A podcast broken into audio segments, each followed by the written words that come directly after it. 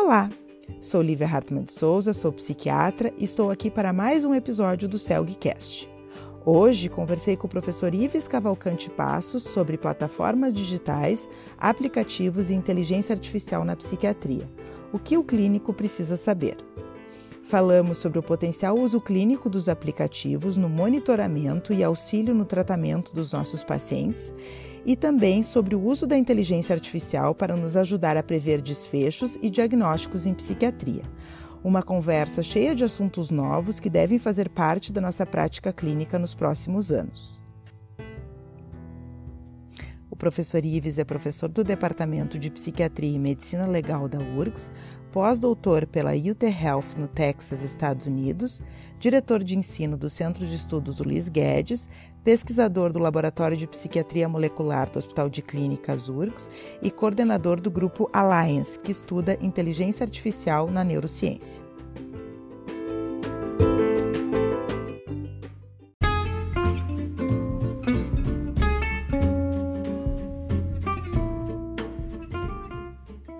Lembro vocês de seguirem o Celgcast no Spotify e também os canais do Celg no Instagram e Facebook. Acesse nosso site celg.org.br para mais informações.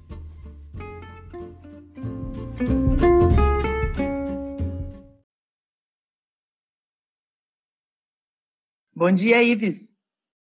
Bom dia, Lívia. Tudo bem? Tudo. Eu queria começar te agradecendo, então, por estar aqui conversando com a gente sobre esse tema tão novo, né, diferente na psiquiatria. Uh, muito obrigada em nome do CELG, da diretoria do CELG, pela tua presença aqui conosco. Eu que agradeço, Lívia. É sempre um prazer uh, estar conversando contigo, com o CELG. Agradeço vocês pelo convite.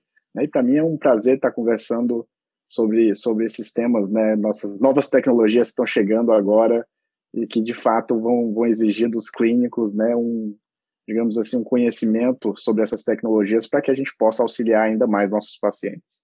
Isso. Então eu queria começar uh, uh, com uma pergunta bem geral, assim, para que tu possa explicar para os nossos ouvintes, assim, uh, quais são os impactos e onde que essas novas tecnologias vão vão se apresentar na psiquiatria, né? Onde que elas vão surgir e já estão surgindo, né? Entendi. Bolívia, uh, de fato, assim, a gente tem uh, diversas novidades aí vindo no campo da psiquiatria, né? Uh, entre as tecnologias, eu queria destacar duas daí para a gente conversar com mais calma hoje, né? A primeira seria a inteligência artificial, né? Esse é um campo que, na verdade, tem crescido em múltiplas áreas do conhecimento, né? E que tem chegado com muita força na medicina, né? Inteligência artificial é todo tipo de inteligência que mimetiza a inteligência humana? Dentro do campo da inteligência artificial, a gente tem os algoritmos de machine learning, de aprendizado de máquinas, que talvez seja, digamos assim, o campo que tem mais florescido, pelo menos na medicina, da inteligência artificial. São técnicas estatísticas que aprendem com a, a digamos assim, com a experiência. Né? Eles analisam bancos de dados prévios para tomar decisões futuras. E dentro desses algoritmos de machine learning, a gente tem um deep learning, que é talvez o algoritmo aí que tem feito mais sucesso na medicina, né? Então é um campo que, que surgiu já há algumas décadas, mas que só recentemente adentrou de fato nas ciências da saúde, né? Então entrou no, no business, uh, basicamente começou nas mesas de jogos, né? Com, com algoritmos para jogar damas, uh, uhum. aí depois a gente vê um florescimento uh, no, no, no, digamos assim, na, no business, assim, então o Facebook utiliza esses algoritmos para sugerir amigos, o e-mail, né, o Gmail utiliza esses algoritmos para separar o que é uma mensagem spam do que, que não é, né, então uh, o Netflix utiliza para sugerir filmes para os seus clientes, o Google utiliza para na, na busca, né, e recentemente eles entram nas ciências da saúde. Né? Talvez um marco importante é o ano de 2018. Né? Em abril de 2018, o FDA aprova, né? o FDA é aquela agência enfim, que regula, uh, a Anvisa americana aprova o uso do primeiro dispositivo de baseado em, em inteligência artificial para uso na prática clínica, né? que é um uhum. dispositivo que dá o diagnóstico de retinopatia diabética, né? Então, uhum. antes para dar o diagnóstico de retinopatia diabética, né, quer dizer, ainda hoje a gente usa o oftalmoscópio, mas para quem não é oftalmologista, é um grande desafio esse, né? Então, uhum. uh, a, a, esse, esse dispositivo ele permite, o, o, digamos assim, o apelo dele é que ele permite que o clínico geral possa tirar fotos da retina do paciente e dar um diagnóstico de retinopatia diabética. Então, com algum, uh, com algum aparelho especial? Como é que funciona isso? Tem, tem um aparelho, né? E aí é registrado uh, a, a, retina do paciente. A partir daí o algoritmo uh, identifica, utilizando essas técnicas de deep learning, se aquele padrão é um padrão de retinopatia, de retinopatia. diabética ou não, né? Hum. Que é a hum. principal causa de perda da acuidade visual, né? E, e voltando um pouquinho nessa coisa que tu estava falando do Facebook, do Netflix, a forma uh, que ele capta é através captando o nosso padrão de busca e de, de, de, de, consumo, e aí ele passa a nos sugerir pessoas ou filmes uh, captando as nossas próprias informações. É assim que funciona. É, é, assim que funciona. Ele vai aprendendo com a experiência, né? Então, ele vai vendo os padrões que a gente vai executando, executando, executando, Aí, quando a gente tem que, tem que se depara com a decisão futura, tipo, aqui filme eu vou assistir, aí eles, ó, oh, esse filme aqui é um filme que tu tem tantos por cento de chance de gostar baseado no que tu já assistiu, né? Uhum. Ou, uh, uh, uh, ou através de um reconhecimento de padrões, por exemplo. Esse algoritmo de retinopatia diabética, né?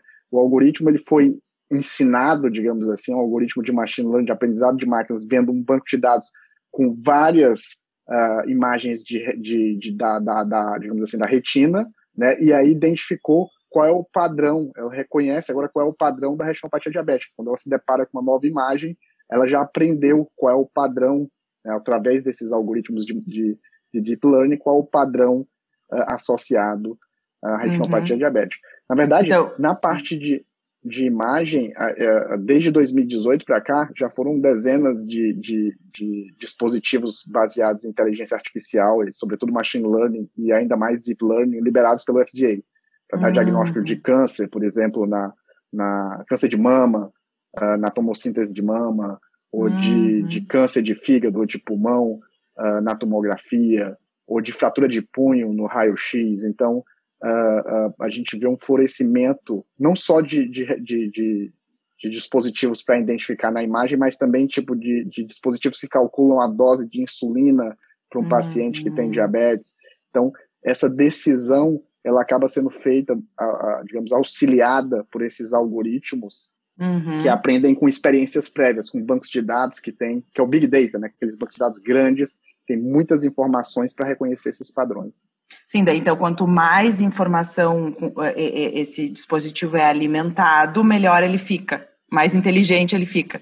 Mais em geral funciona assim, com quanto uhum. mais informação ele é alimentado, em geral, né, uh, uhum. uh, mais ele fica acurado. Né? Às vezes, tu colocar múltiplas variáveis, dependendo do algoritmo, tu pode ter alguns problemas, que aí tu tem que lidar. Mas, em geral, quanto mais informação tu tem, mais, uh, sobretudo quanto mais observações tu tem, geralmente mais acurado vai ficar o algoritmo, né? Se Entendi. as informações foram, foram, foram reais, foram verídicas, né? Corresponderem à realidade. Por isso que nesses, nesses aplicativos que a gente mesmo usa no dia a dia, quanto mais eu uso o Netflix, mais ele vai saber a meu respeito. Mais ele vai saber a teu, receito, a teu uhum. respeito. Né? Quanto mais tu, tu executar aquele, mais ele vai aprender sobre o teu, teu próprio padrão. Né? Uhum. O mesmo vale para aqueles aplicativos de reconhecimento de voz, né? Quanto mais eu falo com o aplicativo, mais ele entende o que eu estou dizendo. Mais ele entende. Se for um, um, algoritmo de machine learning ali por trás, à medida que tu vai falando com ele, ele mais vai entendendo o teu padrão, mais ele vai reconhecendo esse padrão. Entendi. E na psiquiatria daí, como é que isso se... Onde é que isso apareceu ou aparece? Então, uh, assim, então, uh, até agora, até agora que a gente está falando, né, na data de hoje, uh, não tem nenhum algoritmo aprovado pela, pela, para uso clínico na psiquiatria. Existem alguns submetidos para certificação, digamos assim. Né? Na pesquisa, daí a gente já tem uns quantos. Né? Então, a gente tem modelos baseados em algoritmos de machine learning para prever tentativa de suicídio, para prever suicídio, a gente sabe que o suicídio ele não é um fenômeno aleatório, né? Então ele tem uma, alguns pesquisadores chamam que ele tem uma assinatura. A gente sabe que quem tenta suicídio geralmente tem, tem, sei lá, tem uma doença psiquiátrica, tem um transtorno bipolar, tem uma comorbidade com cocaína ou álcool, é uma pessoa que em geral está passando por um evento estressor muito importante, eventualmente uma perda de um emprego, ou a perda de um familiar, né? Fatores como trauma na infância, são mais associados a tentativas de suicídio. Existe um aspecto provavelmente genético também por trás, né? Personalidade mais impulsiva, personalidade mais ansiosa. Então, o, o suicídio é um fenômeno multifatorial uh, e para a gente digerir uh, esse fenômeno, a gente precisa desses algoritmos muitas vezes com com essas habilidades de lidar com big data, né, que conseguem analisar múltiplas variáveis ao mesmo tempo para reconhecer padrões. Né? Uhum. Então, uh, a gente tem alguns algoritmos, alguns modelos baseados em algoritmos de machine learning para tentar prever uh, tentativa de suicídio, suicídio. A gente tem modelos, então, de machine learning para identificar diagnóstico psiquiátrico, né? Então, utilizando exames de sangue, por exemplo, esse que está submetido no FDA é um para tentar dar o diagnóstico de TEPT baseado em marcadores clínicos e de sangue também. Uh, então, seria, por exemplo, frequência cardíaca e alguns marcadores de metilação, né, que está submetido uh, para certificação pelo FDA para dar o diagnóstico uh, de TEPT. Né.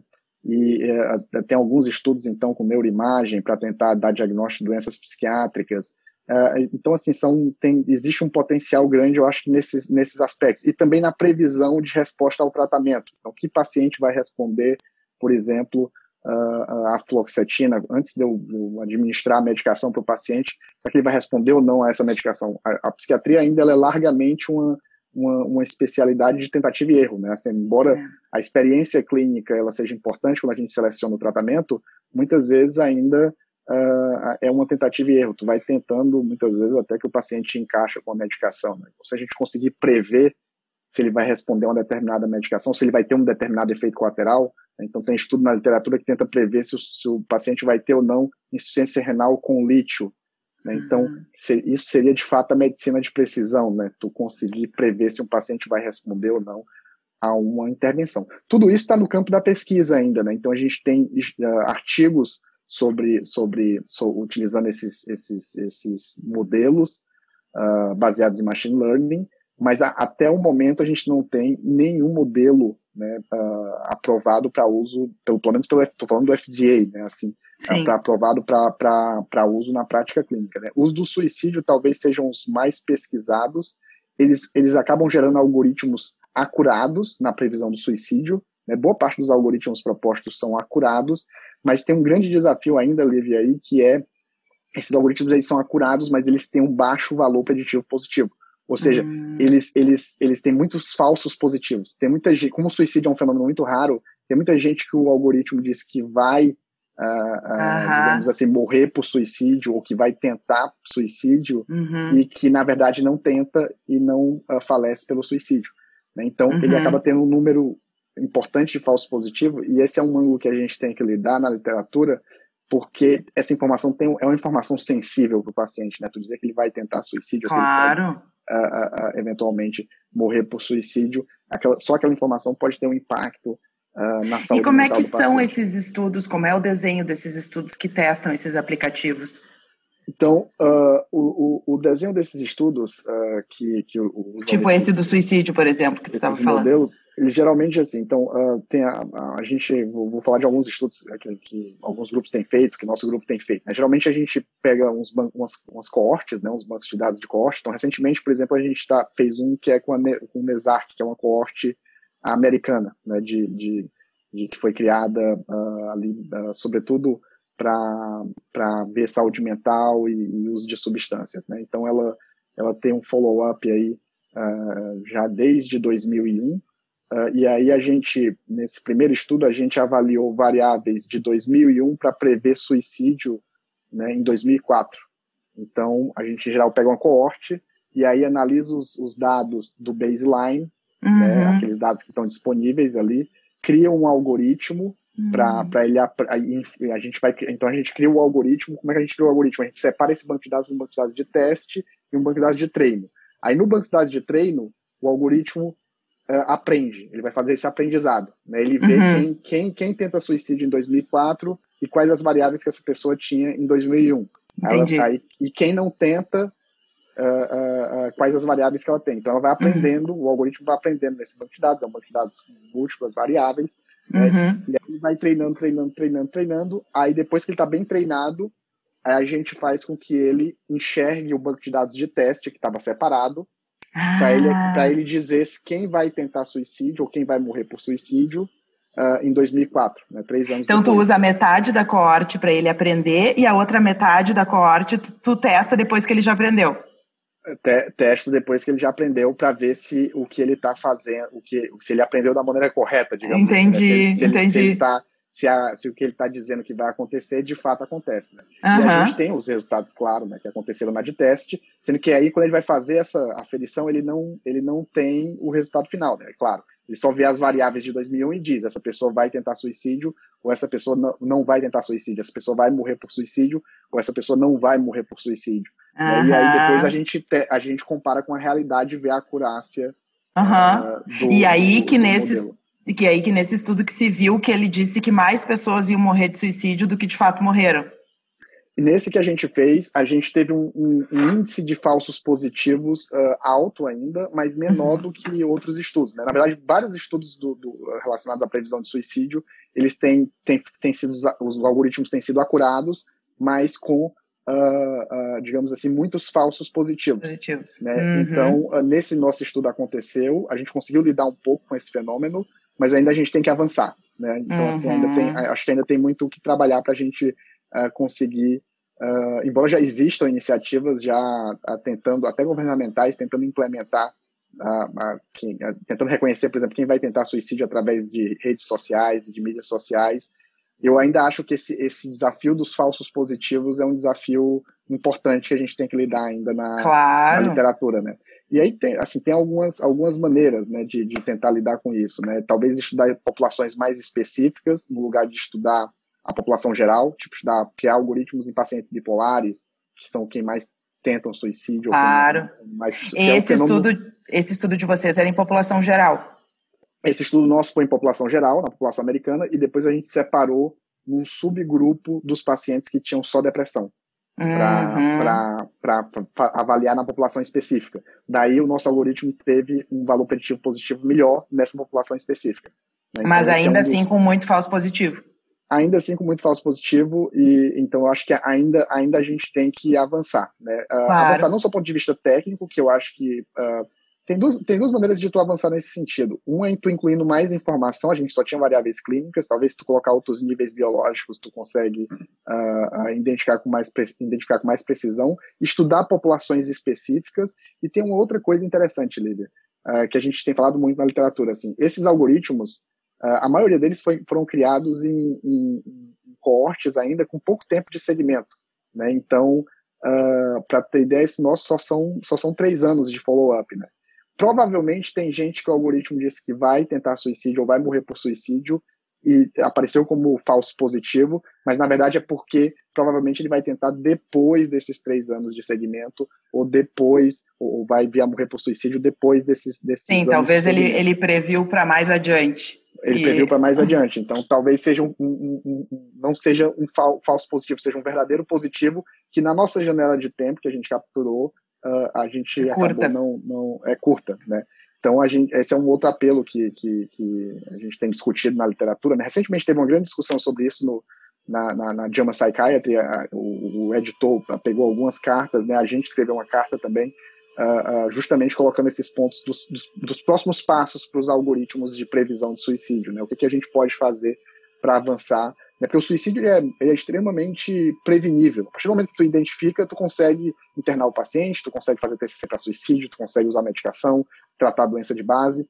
Mas o grande problema é, é a identificação, porque é um, é. ainda é uma epidemia, alguns pesquisadores, o Thomas May chama que é uma epidemia silenciosa, né? porque uh, uh, ainda a gente fala pouco, uh, o grande problema é tu conseguir identificar quem vai tentar suicídio com com mais precisão, né? Então, Entendi. é claro que quando ele chega para uma avaliação do psiquiatra, é, é, é, já fica mais, já fica mais fácil, né?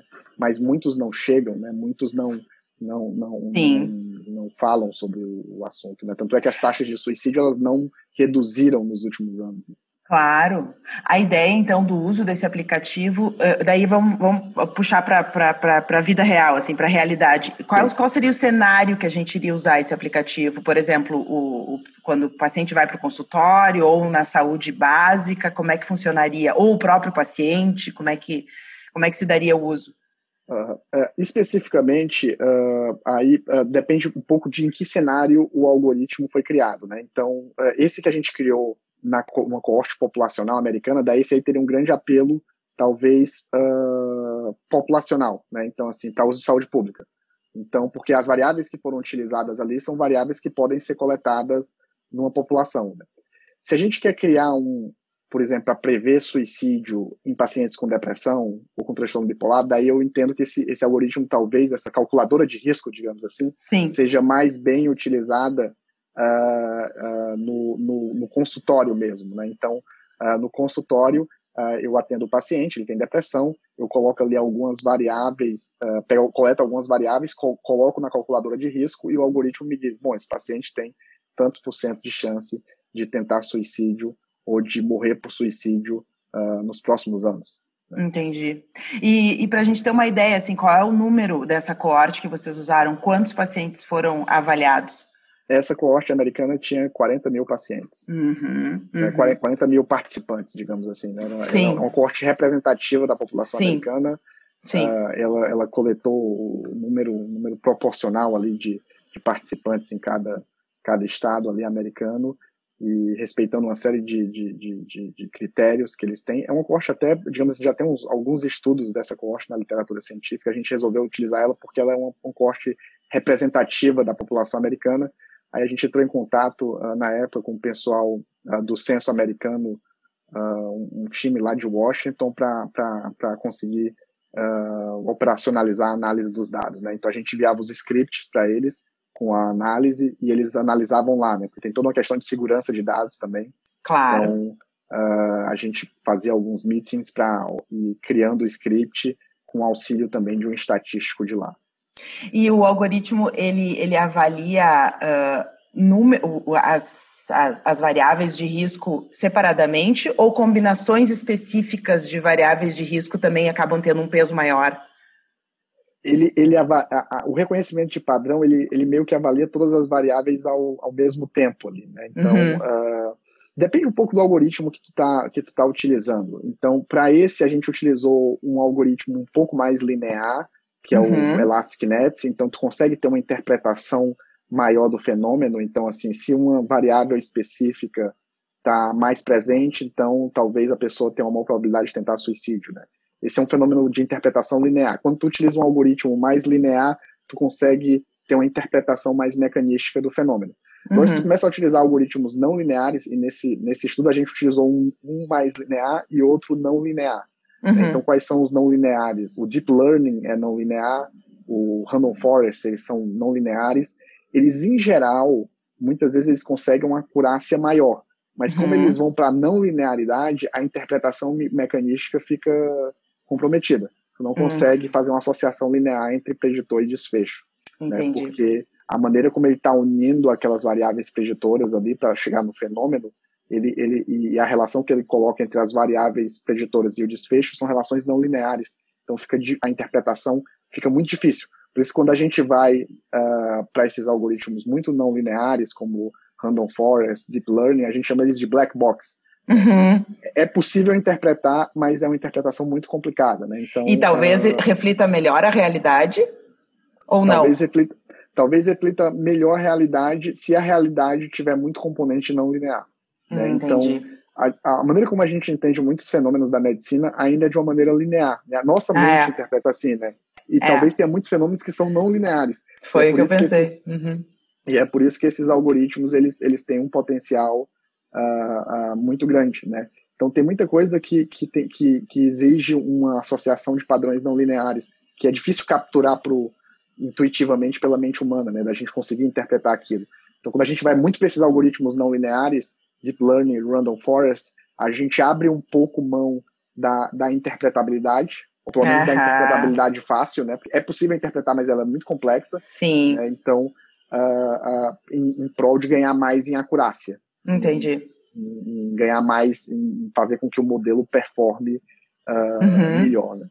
E quais as variáveis nesse aplicativo que vocês testaram que tiveram mais associação com suicídio? Tu sabe nos dizer ou não? É, de, uh, assim, as que tiveram mais as mais importantes para o modelo, assim, era transtorno de personalidade borderline, era, era transtorno bipolar, né, estava entre as, as principais, né, trauma estava entre uhum. as principais, era, eram aquelas que a gente até já meio que, que, já sabe, que já sabe, né? Que a gente já um pouco conhece, né? IMC também estava associado a, a, uhum. a, a, a, morrer por suicídio também. Então, as principais, se eu não me engano, a principal era transtorno de personalidade borderline, né? Que estava mais associada à tentativa de, de tentativa com desfecho, não só tentativa.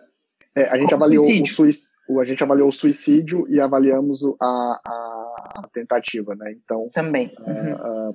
com, com, com, com a, a borderline estava associado, o transtorno de personalidade borderline estava associado com, com os dois fenômenos. Né? Então, Entendi. eram as principais usos de cocaína, também eram essas uh, tradicionais que a gente. A e gente aí ele vai somando cada uma dessas variáveis, que, por exemplo, se eu estou sentada na, na, frente de um paciente, daí eu mesma pego lá o aplicativo e coloco as variáveis da calculadora. Seria assim? Isso. É, tu, tu, ele, ele, a gente avaliou várias variáveis e a gente fez uma estratégia de seleção de variáveis, que a gente queria selecionar um, um subgrupo menor, que, porque também se eu fizer um modelo claro. mega acurado com 100 variáveis, aí na hora da gente atender o paciente, só para a gente é, vai ficar inviável, né? Então, uh, a gente seleciona, tem estratégias de seleções, de, de seleção de variáveis, né? Então, ele Sim. quais o, o, os subgrupos, por exemplo, o modelo ElasticNet, ele faz uma seleção de variáveis meio que embutida no modelo. Outros, tu, tu pode fazer um Recursive Feature Elimination, que é uma estratégia de seleção de, de, de, de, de variáveis. Aí tu seleciona o subgrupo mais importante, que mais explica aquele fenômeno, né? Então, pode escolher 10, 15 variáveis para selecionar. Só uma coisa, Lívia, também para comentar, esse é o ângulo, digamos assim, da inteligência artificial. Né? O outro ângulo interessante, ah, que eu acho interessante a gente falar dessas novas tecnologias também, são os aplicativos, né, uhum. que estão chegando na, na, na, na, psiquiatria. Né? Então, uhum. uh, recentemente, uh, em, março de, desse ano, uh, bem ali, pouco depois da, do, da pandemia, o FDA aprovou um, um, a prescrição digital, olha que interessante, a prescrição digital de um aplicativo de TCC uhum. para insônia. Uh, isso é um, um, marco interessante porque a gente começa a ver esses aplicativos, eles não, esses aplicativos que de TCC para insônia, esse aí não é especificamente baseado em inteligência artificial, mas é Sim. é outro ângulo interessante dessas novas tecnologias. Né? Claro, né? saindo um pouco da inteligência artificial e migrando para a questão dos aplicativos. Migrando um pouco para a questão dos aplicativos, uh, é claro que a gente pode ter aplicativos baseados em inteligência artificial também, mas esse é um ângulo muito interessante das novas tecnologias uh, na psiquiatria, né? Então, uh, esse, esse, esse, essa aprovação do FDA também foi, digamos assim, um, do, do meu ponto de vista, um marco nas intervenções digitais, digamos assim, né? Esses aplicativos que vêm chegando e muito pelo uso dos smartphones, né? Tu estava falando então um pouco do, de aplicativos, ele, ele, eles, eles, eles provavelmente vão, vão nos ajudar bastante, né? O smartphone, hoje a gente tem quase no ano de 2020 um smartphone por pessoa no mundo, tem 6 bilhões de smartphones, né? E ele não deixa de ser quase que uma extensão da nossa mente, né? Então a gente checa o smartphone mais de 70 vezes por dia, né? Isso antes da pandemia. Eu acho que depois provavelmente até aumentou. Né? Uhum. A gente tem, uh, digamos assim, centenas de milhares de interações uh, com, com, com, esses aplicativos de smartphone por semana. Né? Então, uhum. diariamente a gente toca nele várias vezes. Né? E uhum. essa interação que a gente faz com o smartphone, ela pode ser interessante uh, ah, para a gente da saúde mental. Né?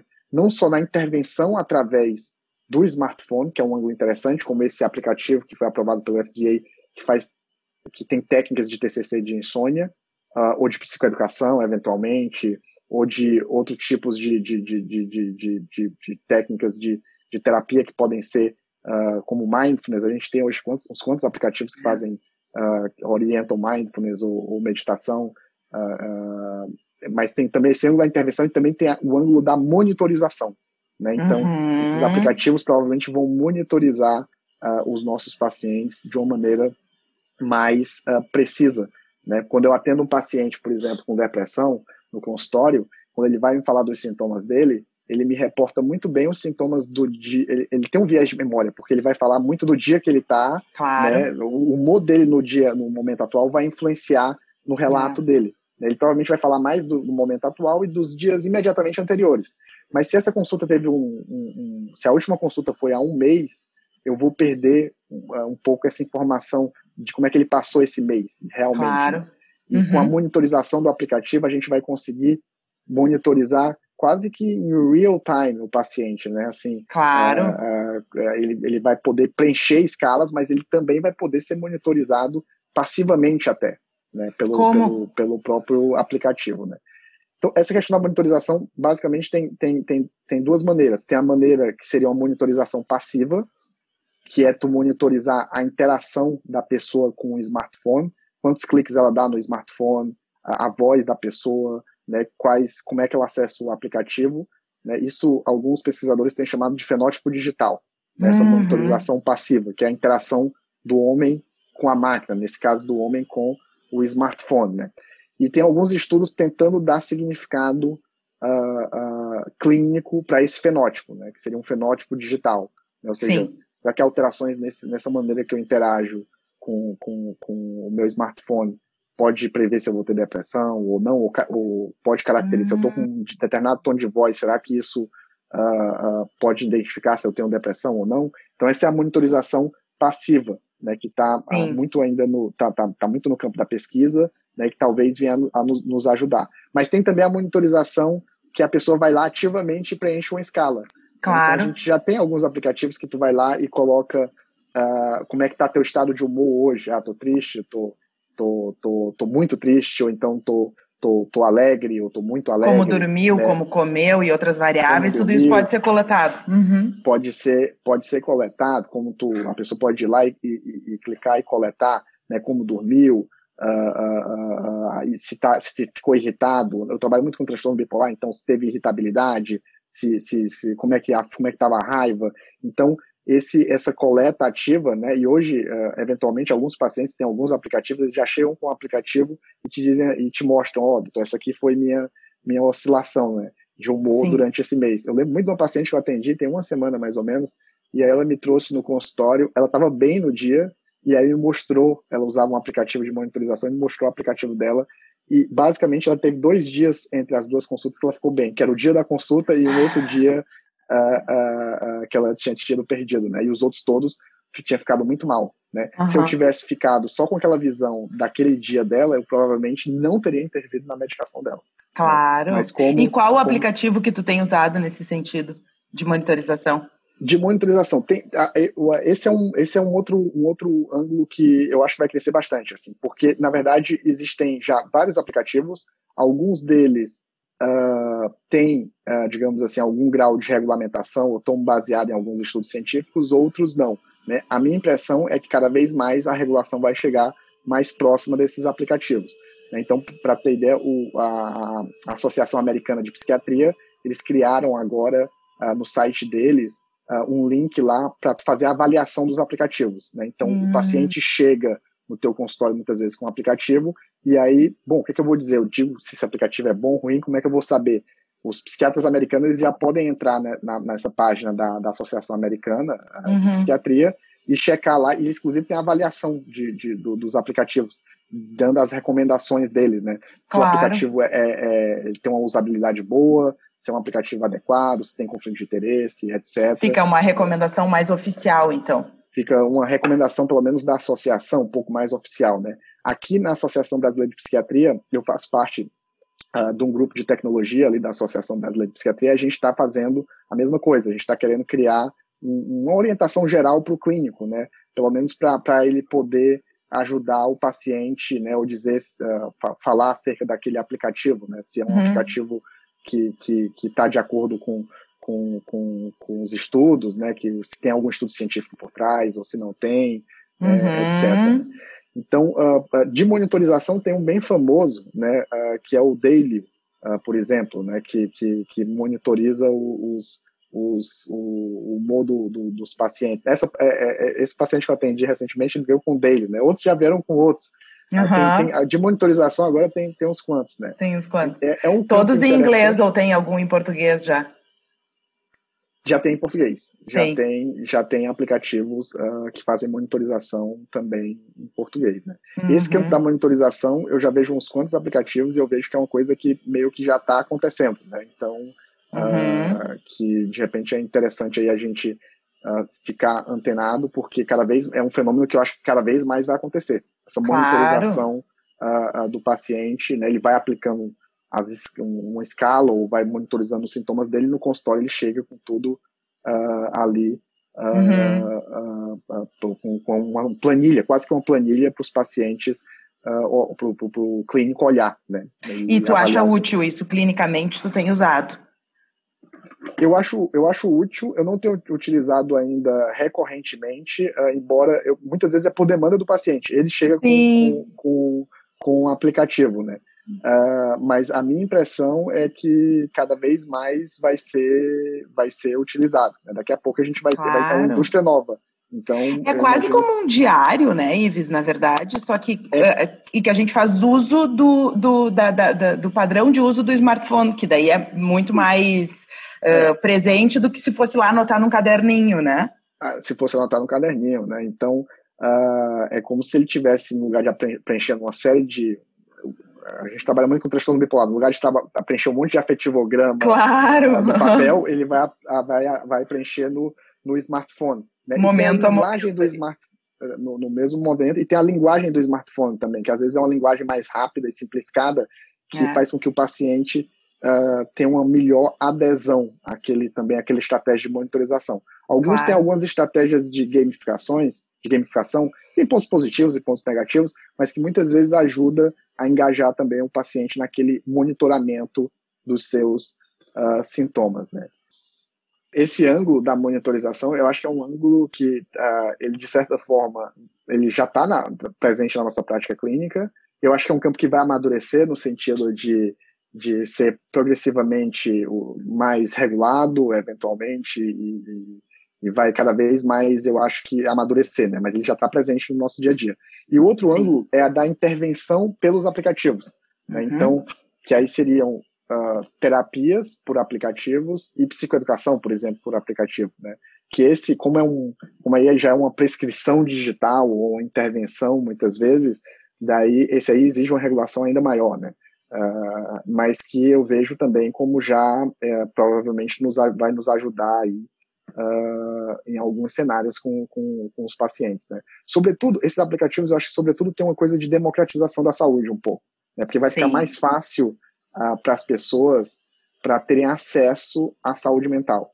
Né? Claro. Então, um dado interessante, por exemplo, da OMS é que somente uh, aproximadamente 50% dos deprimidos conseguem atendimento né, para depressão. Uhum. Tem muita gente que não consegue, por um motivo ou por outro, por estigma, por baixo acesso à saúde mental, por uhum. ser caro muitas vezes, uhum. mas quando tu provê algum grau de informação por esses aplicativos, tu consegue democratizar mais uh, a saúde, né? Tem um, um, um, pesquisador americano chamado Eric Topol, ele é um uhum. cardiologista, né? Ele é um cardiologista uh, bem, bem renomado ali no, no campo, né? E ele escreveu uh, dois livros, né? Uh, recentemente, né? Ele tem um conjunto de livros, mas tem dois livros em, em, especial que são bem falando um pouco desse novo universo, né? Que é o The Patient Will See You Now, que é uma, uma, uma nos Estados Unidos tem muito paciente chega no, no, consultório do médico e a secretária diz The Doctor Will See You Now. Uhum. O livro é The Patient Will See You Now, que é que uhum. o paciente vai ele vai se empoderar um pouco mais da, da, da, da saúde dele, ele vai conseguir ter mais uh, percepção da sua saúde, ter mais insights acerca da sua saúde, e que esses aplicativos eles vão auxiliar nisso. Ele compara os aplicativos com a máquina de imprensa. Assim como a máquina de imprensa, quando foi criada, uh, ela popularizou o conhecimento, os livros, né? Antigamente só quem tinha livro em casa, livro era quase que utensílio de, de luxo, né? Só quem uhum. tinha, uh, antes, na, na época pré-imprensa, era quem tinha, era quem era muito uh, abonado, né? Então ele popularizou o conhecimento, os livros, né? Foram popularizados pela máquina da imprensa. E se acha também, ele é um dos que advoga que esses aplicativos vão de uma certa forma uh, popularizar a, a, também a saúde, no sentido da, das pessoas terem mais acesso à saúde, a conhecimento. A autoavaliação, né? A, a ter noção de como estão, na verdade a ter noção de como estão, a, a ter insights acerca da sua própria saúde. Uhum. Então, existe um, um, uma, uma, um apelo de saúde pública também, que talvez esses, esses, esses aplicativos eles venham a nos, nos auxiliar. Né? Claro. E essa parte que tu estava falando da questão da intervenção, como que os, de que maneira que daí o aplicativo uh, auxiliaria na intervenção com o paciente? Então, uh, esse, é um, esse é, um, é um ângulo, é um dado também, é uma pergunta interessante. Uh, é, difícil a gente prever como é que vai ser o futuro, né? mas a gente consegue ver algumas pistas. Né? É interessante a maneira como o FDA aprovou, ele aprovou como prescrição digital. Né? Uhum. Né? Então, que a gente poderia prescrever esse aplicativo. O paciente está sendo atendido por mim, e aí eu prescrevo essas intervenções de TCC para insônia, por exemplo, para ele. Né? A maneira como eu vejo agora é assim, tipo, o paciente, uh, por exemplo, quer fazer o terapia cognitivo-comportamental, né? Uh, eu estou falando terapia cognitivo-comportamental porque eu trabalho muito com TCC para transtorno de humor. Uhum. E aí eu, eu, a gente começa a fazer a intervenção e é claro que a TCC tem muitas vezes tem tarefas de casa, etc. Mas muitas vezes o paciente não adere por um motivo ou por outro. Mas com o aplicativo uh, e sendo guiado pelo terapeuta, aquele aquele impacto pode ser muito maior. Ele consegue fazer uh, intervenções de TCC com um aplicativo dentro de casa, né, sem estar especificamente na consulta, né. Claro. Então, uh, ele exemplo, leva o terapeuta com ele, né? ele quase que leva o terapeuta com ele, né? Então, por exemplo, algumas estratégias de ativação comportamental, né? Uh, uh, tu, tu, como o paciente está com depressão, aí tu quer combinar algumas tarefas, né? De repente pode ter um aplicativo que vai já organizando na agenda do paciente as atividades de lazer, as atividades de, de, de, de, que ele pode ir incluindo no dia a dia dele, né? Vai montando a, a ativação comportamental, o cronograma de atividades da ativação comportamental com ele. Né? E depois uhum. a pessoa executa, o aplicativo pergunta para ele qual o seu nível de prazer com essa atividade, quão difícil foi, você conseguiu executar, né? E toda uhum. aquela informação é colocada ali uh, no aplicativo. Dentro do próprio aplicativo tem alguns que provêm, por exemplo, psicoeducação, né? Uhum. Que colocam informações sobre, sobre a doença. Muitos têm um monitoramento, que faz essa monitorização uh, do, do, do, do, do paciente. Né? Outros têm tem, tem estratégias, inclusive, de, de, de, lidar com os pensamentos do paciente. Né? Então, uh, eu vejo no momento como sendo um auxílio na terapia uh, com o paciente. Né? Então, claro, fica um vai, suporte, né? A pessoa leva junto fica, fica, fica um suporte, né? Uhum. E, e, eu acho interessante caracterizar como também como um tipo de intervenção, porque ela tem os efeitos benéficos, mas ela, ela também pode ter alguns efeitos prejudiciais. Então, por exemplo, Sim. já tem alguns estudos mostrando que tu ficar muito tempo também em telas, né, em, em, telas Sim. de smartphone ou em telas de computador, aquilo ali pode eventualmente aumentar até a ansiedade uh, e, e, alterar o padrão de sono. Então, uh, Uh, é, é, uma intervenção, mas é uma intervenção, como toda intervenção tem, tem Efeitos que colaterais. segurança também. Né? Claro. E, e, pensando assim, porque eu imagino que quem que, está nos ouvindo vai ficar curioso de, de dar uma olhada, de querer uh, entrar em contato com esses aplicativos. O que que tu recomendaria para os nossos ouvintes, quem, quem que está disponível, né? Uh, desses uhum. aplicativos, se as pessoas quiserem dar uma olhada, se inteirar desse assunto. Quais tu acha que seria interessante? Eu recomendaria, eu, eu, eu, daria a seguinte recomendação: uh, entrar no site da, da APA, da, da Associação Americana de Psiquiatria, né? Uhum. Uh, lá tem, tem um link, depois eu posso até te passar o link, Lívia, não sei se teria como a gente passar para os nossos ouvintes, mas uhum. uh, eu acho que entrando ali no site da, da, da, da APA, uhum. colocando de repente ali no, no Google aplicativos de smartphone, uhum. APA, já, uhum. já tem acesso a essa, essa lista lá de aplicativos e com a avaliação, a recomendação já feita por esse, esse uhum. grupo de, de, digamos assim, de especialistas dos, uhum. dos, do, de, a recomendação de cada aplicativo, né, os pontos positivos, ah, claro. Assim, pontos, pontos, pontos negativos. Tem muitos aplicativos no mercado, né? Um dia desses, um paciente uh, chegou para mim, acho que há um mês, com, com um aplicativo que era um, um chatbot, né? Que, uhum. que ela, é, foi interessante a maneira como ela achou o aplicativo. Ela disse que estava muito sozinha na época da pandemia, que precisava de alguém para conversar, e aí baixou uh, uh, esse aplicativo que tinha uma inteligência artificial por trás, que conversava com ela. E eu achei aquilo interessante, porque. Uh, e aí eu perguntei para ela: tu teves benefício com, com, com, com esse tipo de, de, de, intervenção? Ela disse: ah, não é como conversar com uma pessoa, claro, mas, mas me ajudou de uma certa maneira, né? Uhum. E aí eu uhum. disse, bom, então parece, é claro, esse aplicativo ele, ele não está validado, mas é um outro ângulo que, que começa a surgir, né? Eu acho que tudo isso tem que ser assim, tem que ter, tem, tudo tem que ter um, uma, tem que tem que ter uma evidência científica também, a gente tem, tem, tem que ter um, um estudo científico uh, sério por trás para a gente ver quais os benefícios e quais as ah. consequências também, um perfil de segurança desses tipos de intervenções. Né? Mas é o que tem surgido. São claro. aplicativos de monitoramento, de intervenção e até uhum. chatbots, né, de que, que, que e, e esses, esses que conversam com, com a pessoa com, com um algoritmo de inteligência artificial por trás. Aham, uhum, entendi. É, eu acho, e eu acho que essa coisa, né, que, que é uma demanda que surge dos pacientes também, né? Então, eu acho que vem dos dois lados, né? Não é só da ciência para os pacientes, mas os pacientes e. Dos e, pacientes. Traz, é, e aí a ciência tem que lidar com isso, né? E avaliar e, e, e ver o que, que é válido e o que, que não é. E o que, que é válido e o que, que não é, né? Assim como uhum. também as, as agências uh, reguladoras. Mas é de, eu acho que é uma nova, a minha opinião é que é uma nova, é um novo, uma nova indústria também que está surgindo, né? Que vai é. ser uh, a, criação desses, desses, não só desses modelos de machine learning, de algoritmos, mas também desses aplicativos uh, para intervenção na saúde e monitorização dos pacientes. Né? É, muito interessante. E uma última pergunta que eu queria te fazer, Ives, uh, a gente tem sempre perguntado para todos os nossos entrevistados, assim, do teu ângulo, né, do teu ponto de vista, de que forma tu acha que a gente, como psiquiatra, como psicoterapeuta, pode contribuir com as, com as pessoas, com a sociedade em geral? Bom, eu acho que, uh, de uma maneira geral, a maneira como a gente pode contribuir com a população é esclarecendo né, acerca da, da, digamos assim, e como lidar com os sintomas da mente. Né? A mente, ela, ela muitas vezes, uh, ela, é, ela é fascinante e desafiadora, e muitas vezes ela nos ajuda né, assim, para tomar decisões. Né? A mente é que faz com que eu tenha, sei lá, boas relações com as pessoas, que eu tenha uma função executiva boa, Uh, tem aspectos cognitivos relacionados à mente, né, função executiva, memória de trabalho, as emoções, as relações com as pessoas, mas ela pode, pode também ter um aspecto não saudável, né, então ela pode entrar, uh, uh, enfim, ter, ter aspectos delas não saudável, e muitas vezes se aperceber disso é difícil para quem não tem conhecimento na área, né, se aperceber que tem uma parte da mente que não está funcionando bem, né, uh, muitas vezes é, é, caracterizado até de outra forma, como falta de coragem ou falta de, de um déficit no caráter da pessoa, né, que a gente tem então essas coisas de estigma.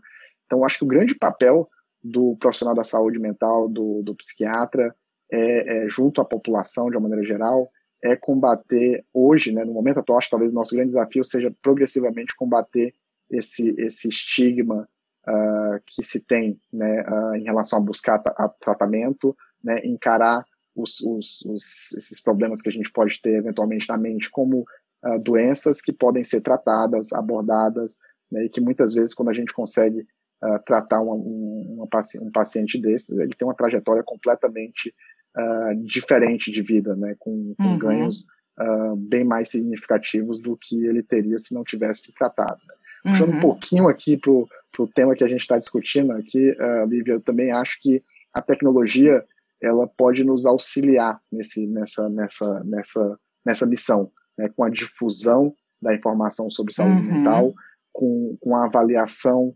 É claro que é, é, super importante a avaliação subjetiva que a gente faz do paciente, mas também com a avaliação em paralelo objetiva de alguns sintomas uh, do paciente. Né, isso acho que vai ajudar a própria pessoa a ter insight acerca da saúde vai ajudar o profissional da saúde mental também a perceber de uma maneira mais precisa aquele paciente, né? Então, eu acho que esses aplicativos, esses modelos de machine learning, é, tem toda uma gestão também ética por trás deles, mas eu acho que eles, eles de uma maneira geral, é, é um, é um, são tecnologias que vêm para nos ajudar e, e para ajudar a população a ter mais percepção sobre a sua, sua saúde mental. Sem dúvida. Então tá certo, queria te agradecer imensamente. Acho que é um tema muito é, que, que desperta curiosidade, né? A gente tem vontade de continuar conversando. Então, muito obrigada e eu espero que, que os nossos associados também se interessem mais sobre esse assunto. Lívia, eu que te agradeço, muito obrigado. É sempre um prazer poder colaborar com vocês. Um grande abraço. Tchau, um abraço. tchau. tchau.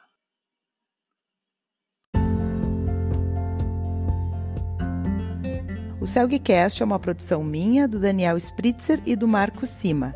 E agora temos a Mariana Brates como nova integrante da nossa equipe. Eu lembro a vocês da campanha Saúde com Virtude do CELG, que é uma forma de promover o engajamento social nesse momento tão delicado que vivemos. Lembrando também que sugestões e críticas são bem-vindas e podem ser enviadas para o e-mail celgcast.org.br.